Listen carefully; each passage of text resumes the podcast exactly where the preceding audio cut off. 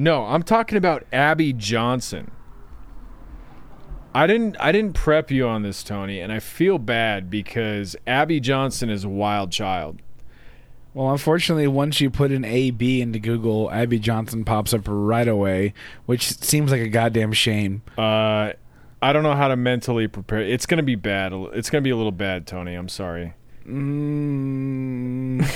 It's going to be, once again, like my hobby is showing Tony racist things on Minion Death Cult.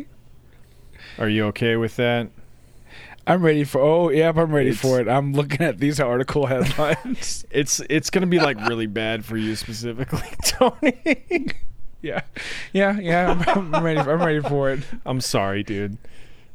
It's been okay. A busy week. I would have sent you this a little earlier, but I just you had your demonstration this morning. I didn't want to pour cold water on that. I appreciate that. Hey, you know that racism you're about to go fight? Well, I want you to make some jokes about this racism right here. All right. This is Abby Johnson. Abby Johnson is a little background. The reason she spoke at the RNC is because she is the woman on whom the movie Unplanned is based.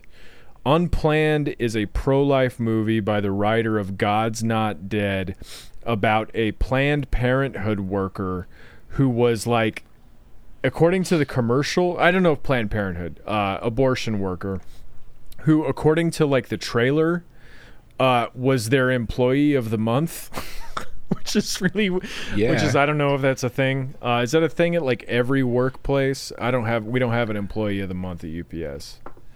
I think so. I think that like, in order to like become employee of the month at a Planned Parenthood place, you just have to, whoever wastes the least amount of adrenochrome gets employee of the month.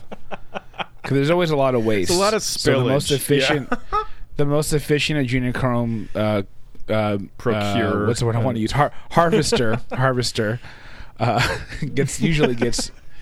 But I think she just got it on just her good spirit. Just her good attitude. Well, she wasn't even an abortionist. She was like at the front desk. She's like their like recruiter. She would go out, according to the trailer, once again, she would go out and like recruit single mothers for abortions. That's the way they do it. Hey, is that your kid? Does that kid have a dad? You want to get rid of that kid?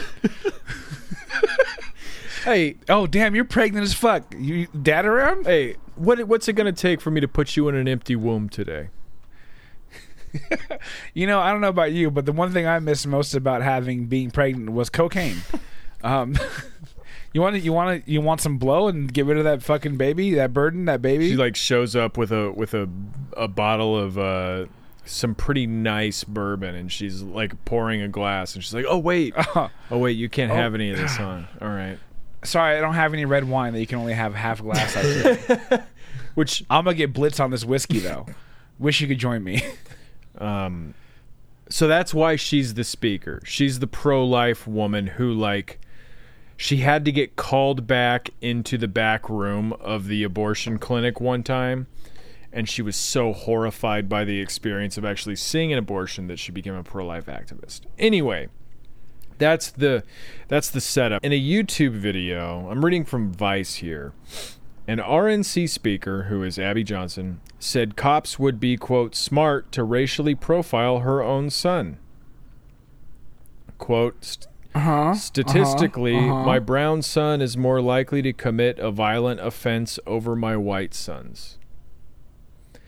Ooh. Mm-hmm. Yeah. What level of, like, fucked up do you have to be to like look at your own son and say like, oh, statistically, yeah, you are more violent? Like you have like that's... It's so performative. It's so like performative for the right wing, and it's like it's like cringy in its performativeness, but it's like horrific in like the actual content of what she's saying to her fucking son. It's so awful, and it says a lot about parenting and like relationships, and how like maybe this person needs to like talk to a professional about the relationship they might have had with their son's father, who I feel like they might be projecting a lot of things on, and like it's real gross. and it's not healthy, and you should never talk about your children this way. I think it's an adopted son, dude. I think it's even worse. Oh, fuck. I don't know if that's worse. I don't know if that's even worse, but I imagine... No, it is, because, like, now, like... Oh, man, because they were able to, like, procure a black friend.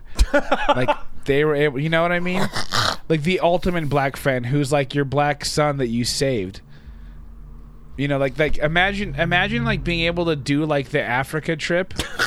Like the Africa trip where every you like morning. Take pictures by like the water. But yeah, every morning. Every time you like feed your kid, it's like a gift to the world.